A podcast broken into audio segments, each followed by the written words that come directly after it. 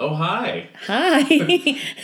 Welcome to another episode of Relay Essay. I'm your co-host with the mostest, Nadia Rosemont, and I'm here with... Adam Kewin. And this, I'm very excited for this episode. This is episode 3 of season 4, and we are interviewing Janet Morrison. Together. It was our first interview together. We hopped in a car, drove down to Sheridan College, where Janet works, and were able to have a really fantastic conversation. It was good. It was very good, yeah. So I guess if you're listening, you probably know that Relay Essay, the whole premise is that it's a connected conversation about student affairs in Canada. And folks, every person we interview, we ask them and invite them to share with us names of folks who they think we should interview next. So there's kind of this connected chain of conversations that we're having. I think there was at least 3 or 4 different people who kind of recommended that we speak to Janet from across the board, from across Canada. So this was kind of a really exciting convergence of all of those relays. Yeah, Janet was able to squeeze us in for 45 minutes, an hour in her day early in the morning, and it was great. Oh, it was so great. I can't wait for everyone to hear what we spoke about. So without further ado, let's get to it. Let's do it. I will declare that I'm not the type to have any yes. It's worth all the shares, the number one podcast at student affairs. Wanna hear what they have to say, along with all the guests that popping on the way. Without further delay, it's Relay Essay. All right, and we're live. We're recording. Okay, so this is a momentous interview for a few reasons. Oh yeah. One is this is the first one Nadia and I are doing together, and the second one is we have a very important person. Can you tell us your name? My name's Janet, Janet Morrison, and I lead at Sheridan. And what's your title? What's the role? I am the provost and vice president academic here. Amazing. And this is a semi-new-ish role. It is. I've been here 14 months. Okay. Yeah. 14 Some days it seems like 14 years, and other days it seems like 14 minutes. So today I got lost going to a meeting, and that's always embarrassing. Because 14 months seems like there's a bit of a tipping point where you shouldn't get lost. Like you're new, but you can't really be new. Yeah. For sure. Right? I have never, this is a theme with me. I've never been good in the in-betweeny space. So I'm really good as a total new person asking naive questions. And once I'm settled in and find my comfort zone, but the squidgy space, always tough. So. Oh, man.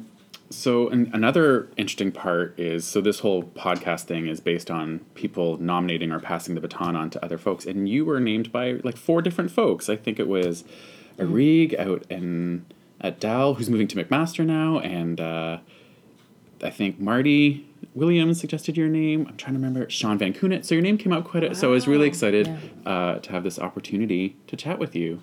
So we're sitting in your office at Sheridan College. I wonder if you could take us back to, I don't know where is the best place to start, but where did you grow up? Yeah. Oh.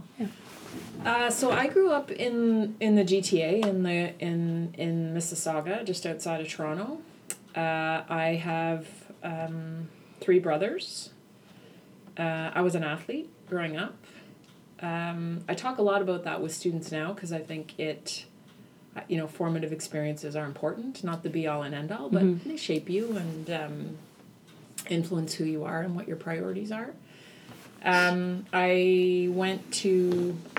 Part of being an athlete, I was injured when I was in high school, and so I had been preparing for what I thought was my athletic goal, and I got injured, and so that kind of goal, I had to pivot, not the last time I've had to pivot. But so I went to university very young. So I was at university when I was 16. Oh, wow. I went to the same university my parents did, same university my grandparents did. And I don't remember a whole lot about choosing university. So I remember my parents driving me.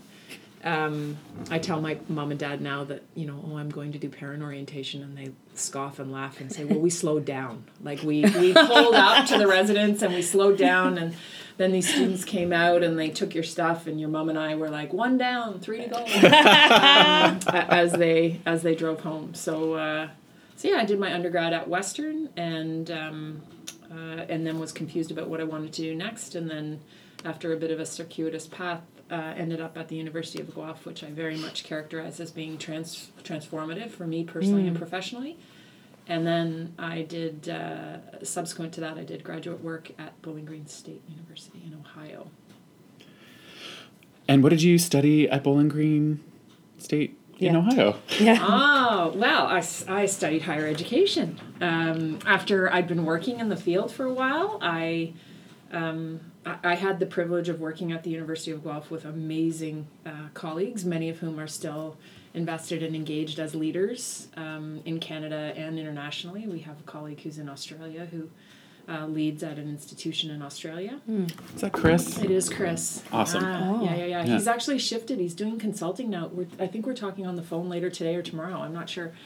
But he works in international student experience and student recruitment. Oh, okay. But, Jennifer Kiesmat, who's the former chief planner for the City of Toronto, worked with us in Guelph. Whoa. Marty Williams, who I know you guys have talked to, Heather Lane, Jason Hunter, who leads at Humber, John Conrad. I mean, amazing, amazing people worked on a team of residence managers, the first team of residence managers at the University of Guelph. Just an amazing, formative, professional experience. So I wasn't sure what I wanted to do when I went to... Yeah. I thought I wanted to be a lawyer. So, and I tell folks all the time, so my grandmother was a really pivotal influence on me, and she used to say, oh, you'd be a great lawyer because, you look great in suits, so you'd be a great lawyer. And that's a good factor. You never lost an argument. You've always been like that. Since you were little, so I thought I wanted to be a lawyer, and there comes this moment in life where you're like, okay, well, if that's what somebody else thinks, like, what do I think? And that moment I'm, in retrospect, kind of loath to acknowledge that moment of kind of trying to figure out what I wanted, who I was and what I wanted to be came late for me. And so I got into law school after all of that effort, and then there's this 2-week period where everybody just assumes you've already submitted your acceptance, where I hadn't submitted my acceptance and said no finally because I knew it wasn't a good fit. It wasn't what I wanted to do, and so I went back to the University of Guelph to do graduate work, and on a whim applied for a job in housing, and that was life changing for me. Yeah, absolutely. But happened by happenstance, like not planned at all. Yeah. At all. Yeah. Do you think students today still go through that moment where they're like, I think I'm on this path, and then suddenly they're like, nope, I'm over here? Absolutely. Yeah, probably. I think they do. I think I think sometimes what happens is that we forget that we did that. Yeah. And so, we've talked a lot, and Heather Lane's work, I just think, is on empathy is amazing. So she's done this In Your Shoes project that I think has really heightened consciousness around empathy for students and their experience. The key is creating safe spaces where students can acknowledge that because I think lots of them just kind of eat it, right? Like everybody else seems to know what they're doing, and the grown-ups around me seem clear about who they are and what they want to be. And so how do you create safe spaces where people can acknowledge, we make it up. Like all of us fake it half the time. And so how do you create safe, healthy, growth-focused environments where acknowledging that you're not certain is actually a positive and a strength? And I think telling the stories where we have had to pivot or change or gear shift, because I think people see people like us, perhaps, as fully formed. And like we're employed, so we got the job. So they don't know about the jobs we didn't get and the programs we didn't get into and the other opportunities that may have been challenging. Yeah. So you're at Guelph with this dream team. Yeah. And then, was this before or after Bowling Green? Before. Okay. And so then you went to Ohio, and was Heather there too? Were you there at the same time? We went at the same time. Okay. So we packed up our stuff and left. We interviewed at Bowling Green at the same time and left. And Heather and I are very different people. So she is incredibly creative and honestly razor sharp, one of the smartest women I've ever met. Kind of working with both sides of her brain, and she's also incredibly humble. And I was young and very keen, but didn't have her kind of polish. Heather's impressed me forever. And so, you know, that was kind of a ragtag. And Marty was in that mix, too, at the time, along with others. And so very, very different group of people. But taught me so much, even about things like language and about privilege and what my place in the world was. So Heather and I go off to Ohio. Bowling Green is an interesting place. It is very WASPy. Like beyond description, white, first off, and very right on a political spectrum. And Heather and I, having come from Guelph in particular, it was culture shock. It was absolute culture shock. And so it was lovely to have. There were other Canadians there too, Chantal Joy, who leads at Humber, who I admire very much. There were other Canadians there, and we, most of us, work with Carney Strange, who continues to be a mentor through Caucus and other kind of organizational ties. So we found our footing. It was, there were parts of the experience for me personally that were very, very difficult. So it was fortuitous that there were support people around, but. You know, it's like everything else kind of that happens. I didn't plan that. It just, you kind of figure it out, right?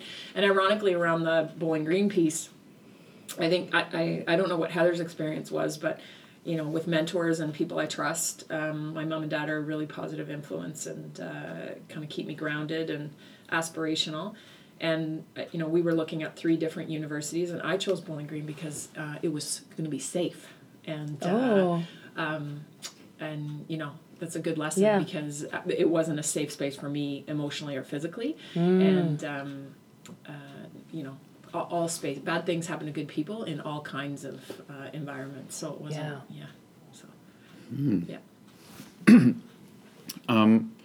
And did you have a thesis topic that you zeroed in on in your studies? Was there, I think this is such a good,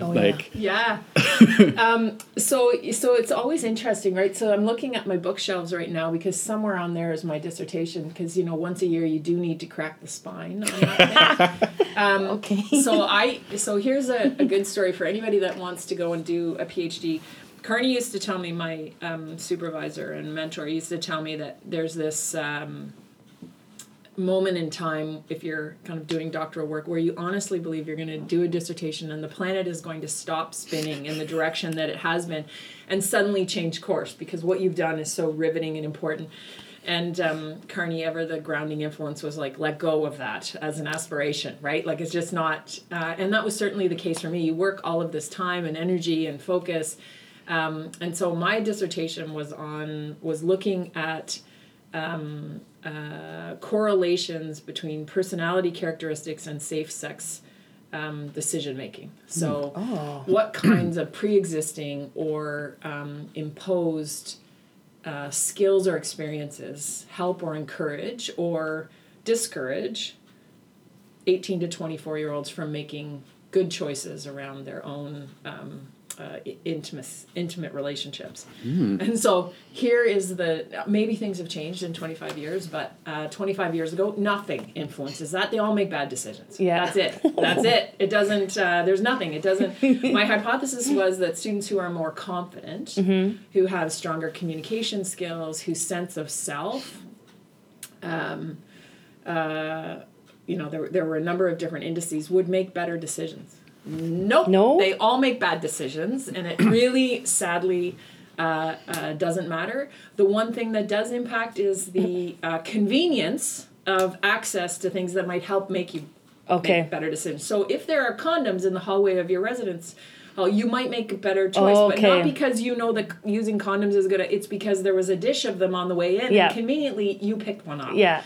Wow. Or you had recently gone to a meeting, you know, where it was discussed, and so things were top of mind, and again, fortuitously, you and your partner had a conversation, and so it just it happened as happenstance. So anyway, the very interesting story about that is that you go and you defend a dissertation, and in Ohio, white conservative Ohio, you have to publicize the title of your dissertation like in advance.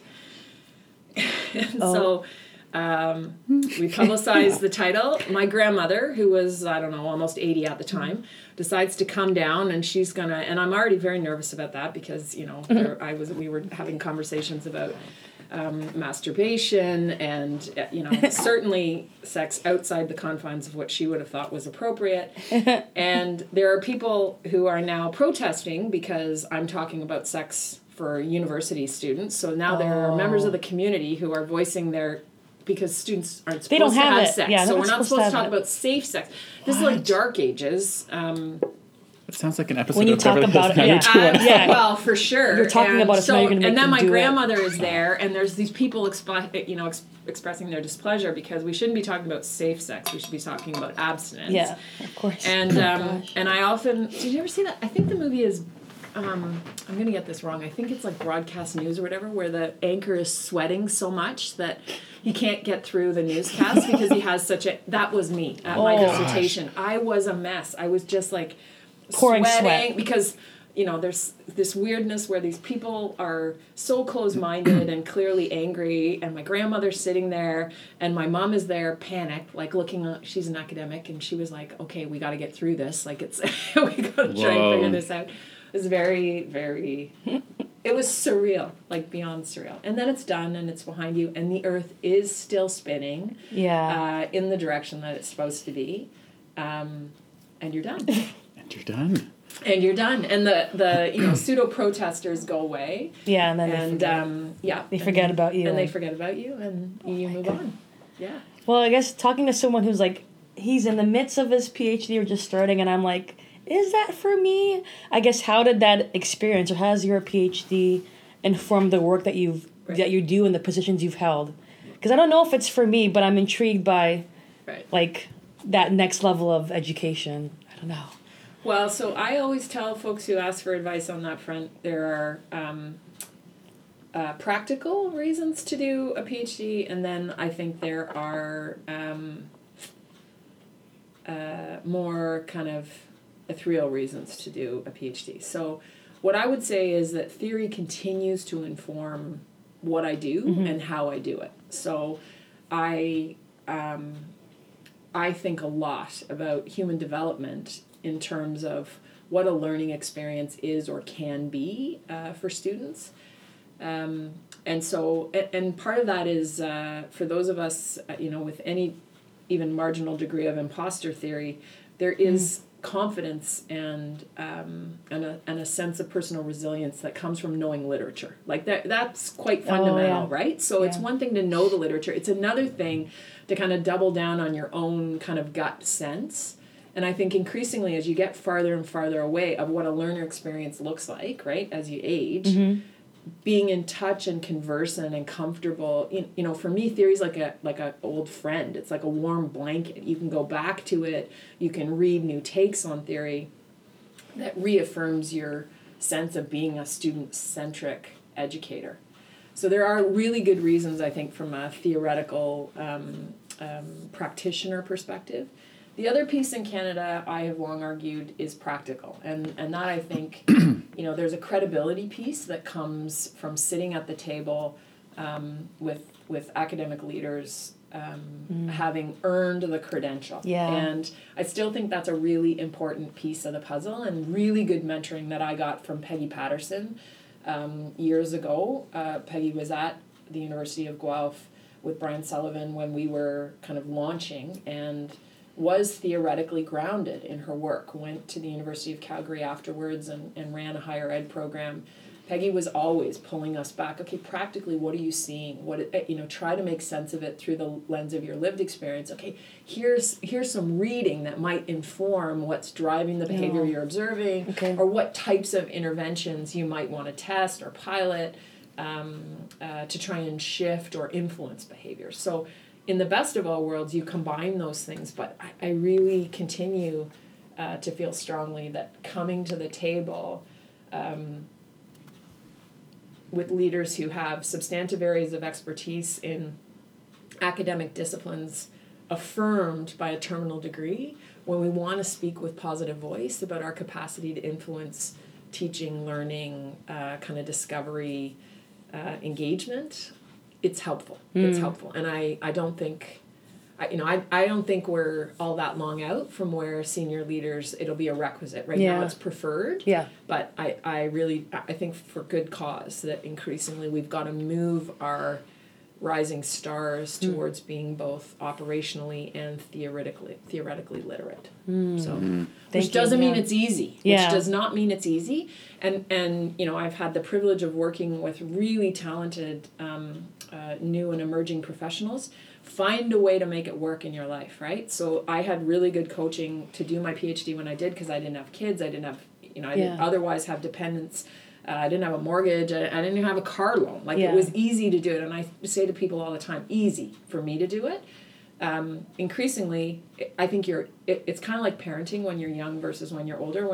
When you're older, you got to know, seriously, you're there is a reason that people should be having babies when they're sick, biologically 16, 17, 18, because you have no energy. When I had my kids when I was close to 40, I was tired. Yeah. I was really, really tired. Yeah. And, but you bring to it this enhanced lived experience and a thoughtfulness and a patience and a time and an energy investment. It just means you have to attend for the practical pieces of it. So find a supervisor who will incorporate some of your professional work into that. Look for programs that place a value on what your lived and professional experience has been or could be, and be very, very, it's an important choice, so be very critical about where you want to go and what the match is, because it's too much of your time and energy to not do thoughtfully. Yeah. So you've got your degree, returning to a career, I guess, in terms of a practical professional position. So do you return, what was next? Did you return back to Canada immediately? I did. So I left. So Heather left Bowling Green after her coursework was done. And she's so disciplined. Nobody was worried when she was going to do her dissertation while she was working. Everybody was like, oh, yeah, and she'll finish on time. Because she's Heather Lane. And I was really committed to getting it done. And the third year in Bowling Green for me was really difficult, but I finished and got done. Came home and was really committed to working, hopefully in the GTA, but certainly in Ontario. And getting that first job is hard. It's very hard. And again, the folks that I mentor, I think either, at least, 20 plus years ago, there were two things. Either you'd be underemployed relative to your academic qualifications. For the first 20, well, probably not 15 years, I worked for people who weren't as conversant with literature as I was, and so there was a squishy spot there. Sure. But it's also trying to get your operational expertise, pull that along so that there is a better twinning, and that took a lot of time for me, and I think, as I said, I'm not always good in the squishy space, so trying to figure out, so for me that was teaching on the side and trying to figure out how to make the package fit. But so my first job out of finishing my PhD was at George Brown, and so I was the executive director of the Student Association. It was a good fit in many ways because I'd always been involved in student leadership, and I'd been the chairperson of the Student Senate and the Student Caucus at Bowling Green while I was there. It was a terrible fit in a multitude of other ways. Worst job I've ever had, with due respect to anybody who might have been there when I was there. It might have been the worst thing for them, too. I have no idea. But I worked for a board of students, and so there were 12 students on the board.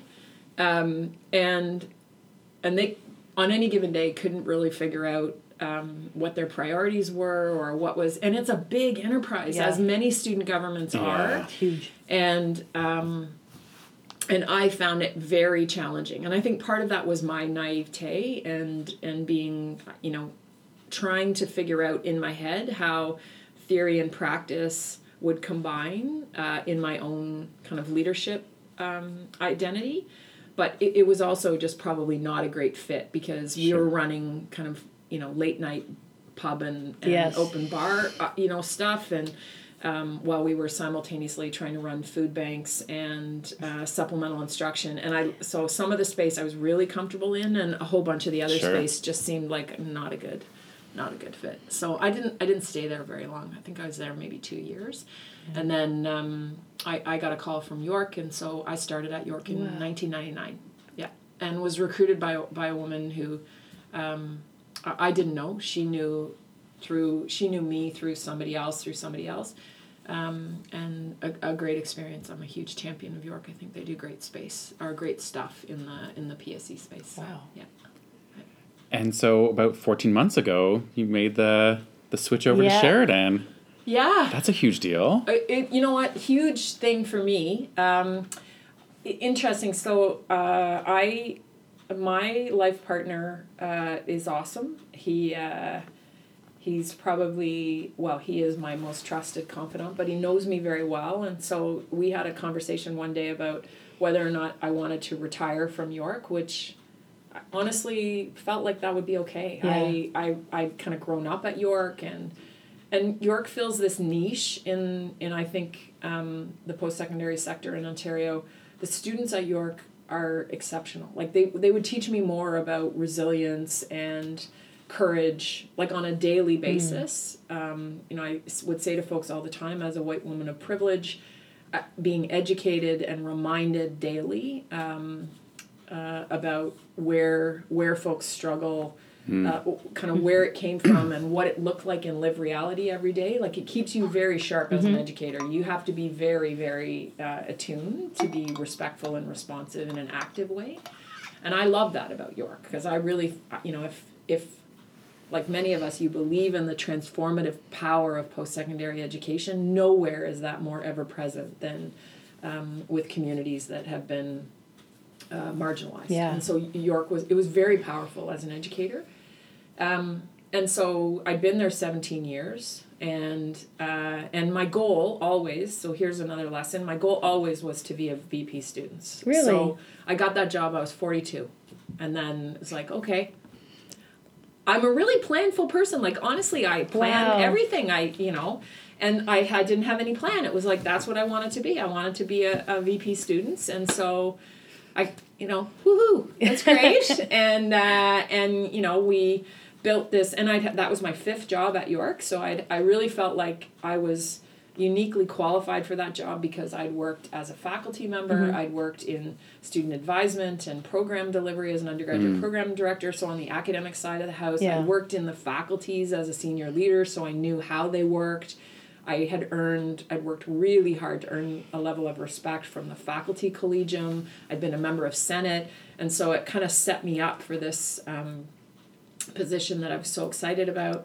Because I came to that kind of quite circuitously, right? Money, people in space, and faculties, campus-wide committees on teaching and learning. That's not the progression typically in our community, in our field, in student affairs and student services. And so I get this job, and I love it, and I got this great opportunity to build a team, and I still think the team at York is exceptional, beyond words. And we do a strategic plan, and we get 3 years into the plan, and Ken, my partner, says to me one day, like, what is your plan? So you've got this great strategic plan, and you're all excited about it, and people are really invested, and you talk about it like it's a mantra, and, a bit of a cult, because you're partners in student success, and you're going, and you're moving, and what is your plan? Wow. Janet? And so are you going to retire? So if you're going to retire from York, and, our goal then is, how are they going to remember you, and what's your legacy, and what's the gap between now and where you want that legacy to be, and what does it look like? Or not. And there's this moment when you're like, okay, well, I'm not sure that that's the legacy. Like, and somebody called about the provost job at Sheridan, and I said, I'm Janet Morrison. Like, I'm not an academic. Okay. So this is, I think, an identity thing for many of us in student affairs, because my immediate reaction was, I'm not a VP academic. Like, I think you have the wrong, number. I do this with students around their growth and their development and their teaching and the quality of their learning. And the search consultant was awesome and just said, you know, let's rethink this. Go back, have a look at the candidate profile, think about, you know, what the next iteration of your impact on post-secondary is or could be. And Sheridan was and is a great fit for me. This is an incredibly student-centered environment. Mm-hmm. It's kind, it's generous. People really care about learners here. Faculty members are invested in their teaching, beyond the pale. They're invested in students and learning. And so it was a good fit. But transition's always hard. Like, change is always hard, change right? Is hard. Like, I'm still getting lost in hallways. So you gotta, it takes, like, organizationally, both the physical space is a challenge, but even culturally organized, like who to call for what. And one of the challenges, you stay at a complex, politicized environment like York for 17 years, and then you pivot to a new place. It's not just the hallways that are unfamiliar to me. I would know who to call to do something quite simple or something complicated, and you have to relearn that. The lens on that is, imagine then how difficult it is. Is that drilling? I don't know. There is a... This has never happened in an interview. It's a large... and it's gone. Great. Hopefully. Wow. Well, so, pivot. Stuff like that. Yeah, you have to adjust all the time. But imagine what it's like for learners. Yes. You come from, imagine a small high school in a more rural community, and they land at Sheridan in the middle of Oakville, or they land in Brampton or Mississauga, or, in my former life, they land at York, which is like a metropolis, booming metropolis. Yeah, and so every once in a while, good to remind oneself that, the comfort and the continuity, the security that comes from sameness, students don't always have that privilege. So it's been a good experience for me on many levels. I miss York. I miss the people, principally, the students, the faculty, and the staff. This has been a good experience for me. I'm very sorry about the noise. Oh, that's okay. We've done some interviews in like bars and stuff. There's usually it's fine.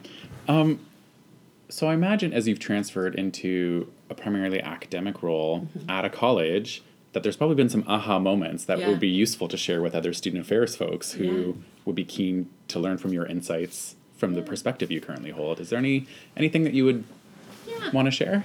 Well, on some level, there's more similarities than there are differences. Okay. I think, for me, no doubt, personally and for others, there's also a sense of hierarchy, right? And one of the lessons for me is that learning exists on a continuum. Post-secondary institutions exist on a continuum. So Sheridan owns or aspires to own this anomalous space as a bridge between... maybe a more traditional conception of colleges, community colleges for some folks, kind of grounding, and a research-intensive institution at the other end. Right? We tend to kind of bucket. We've got colleges over here and we've got universities over here. And the notion of a transformed system where there are a multitude of options for learners relative to their own lived experience, but also to their kind of career, professional, citizenship aspirations, where there are different points on that continuum. So Sheridan aspires to continue to be degree intensive. So we're very degree intensive. We offer honors baccalaureate degrees in a multitude of disciplines, while still affording hands-on practical skills and experiences. And that space really resonates with me because, in my mind, it's incredibly learner-centric. And so that's, huge learning moments for me. Like, the first day that I spent at the Skilled Trade Center, super cool. There's, like, massive machines and lots of noise, and you've got the safety goggles. There's a photo somewhere of me with the safety goggles and the helmet and the boots on. And I'm just fascinated by it all. But the student who took me on a tour of that had a physics degree from the University of Waterloo. Oh, wow. Right? So graduates from that program. Dad is a faculty member at Waterloo and is saying, like, I don't know what I'm going to do next, right? Mm. And so is working on his apprenticeship in kind of the electrical trade. And this is how practically, and he's got really cool ideas about automation and advanced technology. These artificial lines that we have long drawn in the sand. I actually think students are trouncing those. They're never mind. I think really fueled and encouraged by the new economy and political shifts, which are largely reactive as opposed to proactive, but students are teaching us that those lines, those kind of preconceived ideas are really artificial, and that they have to be artificial for students to make meaningful contributions, both economically and socially going forward. So this has been a great learning. The students here teach me something every day. So. Amazing. Another thing I wanted to ask you about, so after reading your article and hearing about your caucus talk, I was really kind of empowered and really, even though I didn't know you, I was really proud of what I was reading because it was so strong and such a really great and personal share. So just wanted to know, how did it feel to share your story in your article? What inspired you to disclose your own story? Right. So what happened to me in Bowling Green, so I was stalked for about a year by somebody I'd never met before, whose physical characteristics were very noteworthy. Yeah. And so this was not a secret. It wasn't a secret at Bowling Green, and it wasn't a secret in my circle of friends and family. And I always say that because for many survivors, there isn't the public consciousness that, and so there are a million stories of survival, and they're all kind of different and unique and by nature personal. But so this wasn't unknown to people, so it wasn't like I was disclosed. It wasn't as scary as it might have been otherwise, if that makes sense. Yes. Does that make sense? Yeah. So, and of import around the caucus community, my very good friends in the profession, so Heather and Marty and Jason for sure, knew what had happened. So, I was really careful. Like Heather was in the room and she introduced me and she sat right where there are lessons you learn about creating safe spaces over time. I think so it wasn't a secret, and it wasn't like I had ever said, I'm not going to talk about it. I think what really propelled me was a level of engagement with the ministry and with some of our kind of representative organizations, COU and Colleges Ontario, around the heightened interest in sexual violence on campuses. And, having worked on campuses and, lived and learned and worked on campuses for, now it's almost 3 decades, this issue has been ever present on our campuses. And the notion of safety, broadly defined, this is a tenet of our profession, student affairs. And when the Gomeshi stuff and the CBC media attention was really at its height, I was propelled by 2 things. The first was why are we still talking about this? Where are, we see, it seems quite cyclical. We get, I had a friend in the U.S., which was not, there were many people in the U.S. defining themselves as the dean of sexual assault or sexual violence. This was, we were all, whether, whatever roles or responsibilities, consumed by it. So how do you decide to focus on that in the long term and actually generate, sustain change? What was really, really frustrating to me is that in all of that, what happened, from my perspective, was a very clear line in the sand between student survivors and staff or faculty. Yeah. Administrators were the bad guys and all of that. There's lots of pointing and they. And on any campus, and I'm sure it's the same on yours, there is a floor in a building that everybody points to. So at York, it's always the 10th floor. And it doesn't matter. It could be 10th floor Ross. It could be 10th floor. It doesn't matter. It's the 10th floor, and it's a they. And I have been challenged for years and years about who is the they and all of that. Is that me? Because I'm not I'm not clear on that, and so you need to help me understand what my culpability is and how did I become part of the they. Yes. I don't know.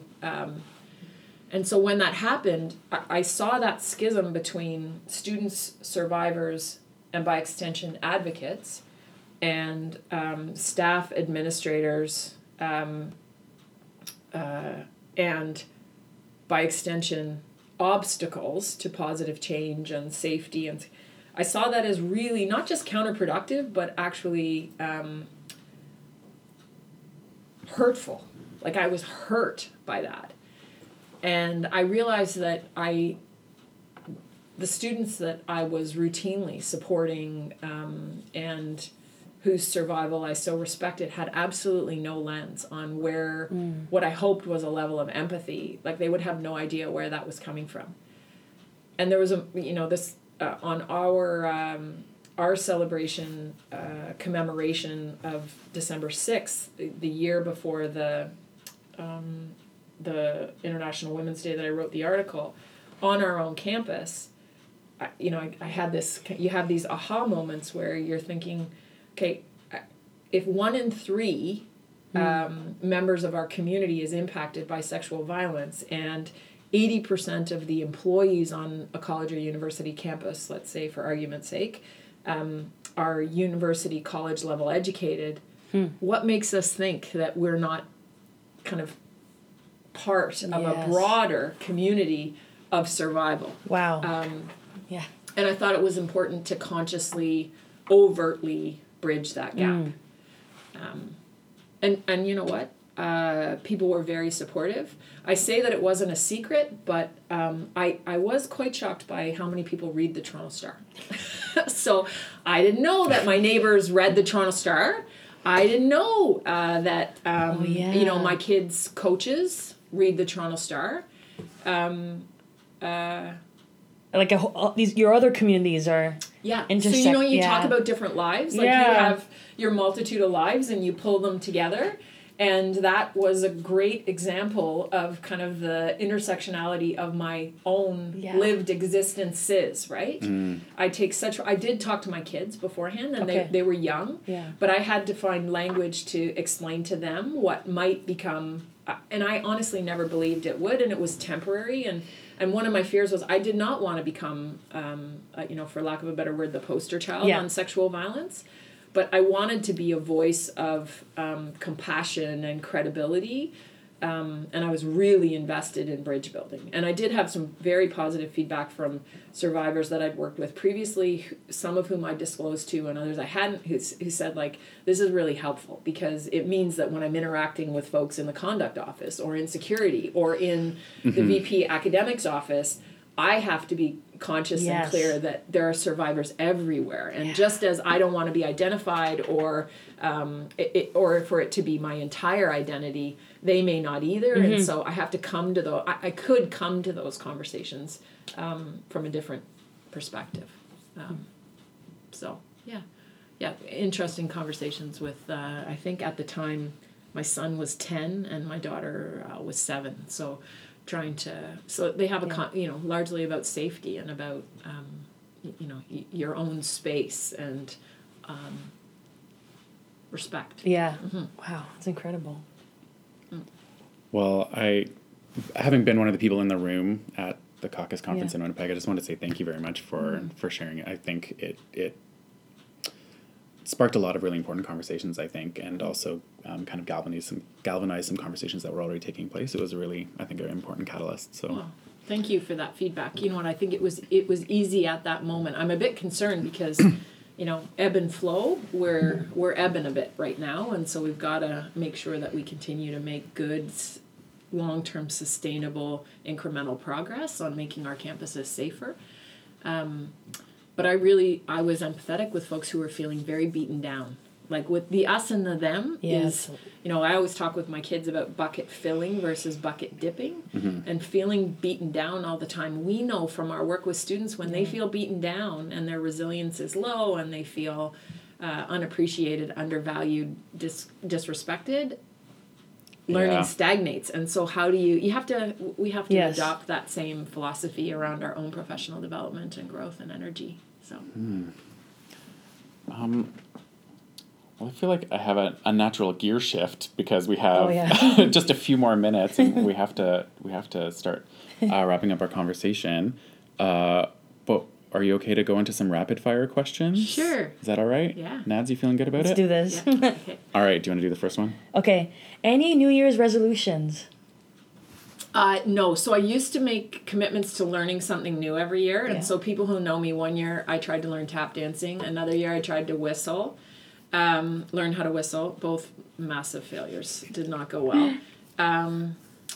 So no, don't make New Year's resolutions because they're too annoying and impositional on the people I love. Or like whistling while tap dancing. Yeah. That colossal fail. Yeah, it doesn't work. What was the last book you read? Oh, so I'm almost done, Seven Fallen Feathers. Okay. Yes. So I'm pretty sure that's the title. I'm in the middle of it. So I made a commitment at a circle that was done by our Indigenous leaders to a number of us made a commitment to do reading to better inform our perspective on Indigenous ways of knowing. And it's awesome. So I heard a podcast on it on CBC. The author is a CBC contributor, and it's excellent. Last Netflix binge. Oh, The Crown. Yeah. I'm so glad you asked. I finished it during the break. Yeah. So I started Orange is the New Black last night. Okay. But I didn't have Netflix until I was planning a trip to India for the college. And so I got Netflix so that I could download stuff to watch on the plane. And for other reasons, the trip didn't happen, so I decided to watch The Crown anyway. Yes. And now Orange is the New Black. I'm on episode 3, and it's excellent. Yeah. Amazing. So we got this from one of your blog posts. What's one Gucci thing that's happening for you right now? Oh, Gucci thing. Love it. So my kids... Did I use the term right? Yeah, okay. So my kids continue to use that all the time. Oh, I've got a really good Gucci thing. So I do... I really committed to community engagement. Can't tell students that it's important if you're not modeling that. And so I've long been both a board member and a champion of Holland Bloorview Kids Rehabilitation Hospital. Awesome place. And so every year they do some type of a charitable event. So last year I got to wear a cape for a week. Because the kids at Holland Bloorview are superheroes. So we got to be superheroes for a week. And I had students at Sheridan in the theater department make my cape, which was awesome. It's hanging over there underneath my warm scarves. This year, my partner and I are doing a different charity event. And the theme, it's a dress-up party. And the theme is villains and heroes. And so the makeup for... theatrical effect students are making Ken and I up to. I will post it on my blog. It's February 24th. Stay tuned. Okay. My only caveat is I will not wear a bodysuit. So that is all I've said.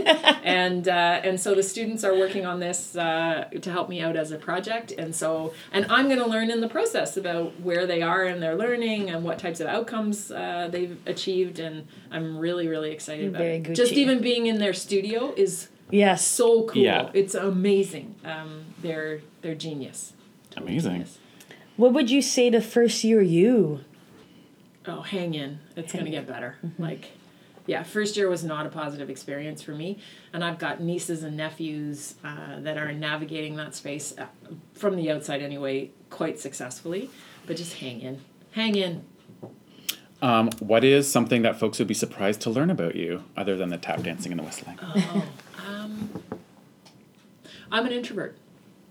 And we were actually just doing a leadership intensive program here, and I think people were shocked by the fact, we talk all the time, whether you're a Myers-Briggs person or not, that notion about where you get your energy from, and I get my energy from, it's internally derived. And I'm married to an extreme extrovert who totally derives his energy from gaggles of people.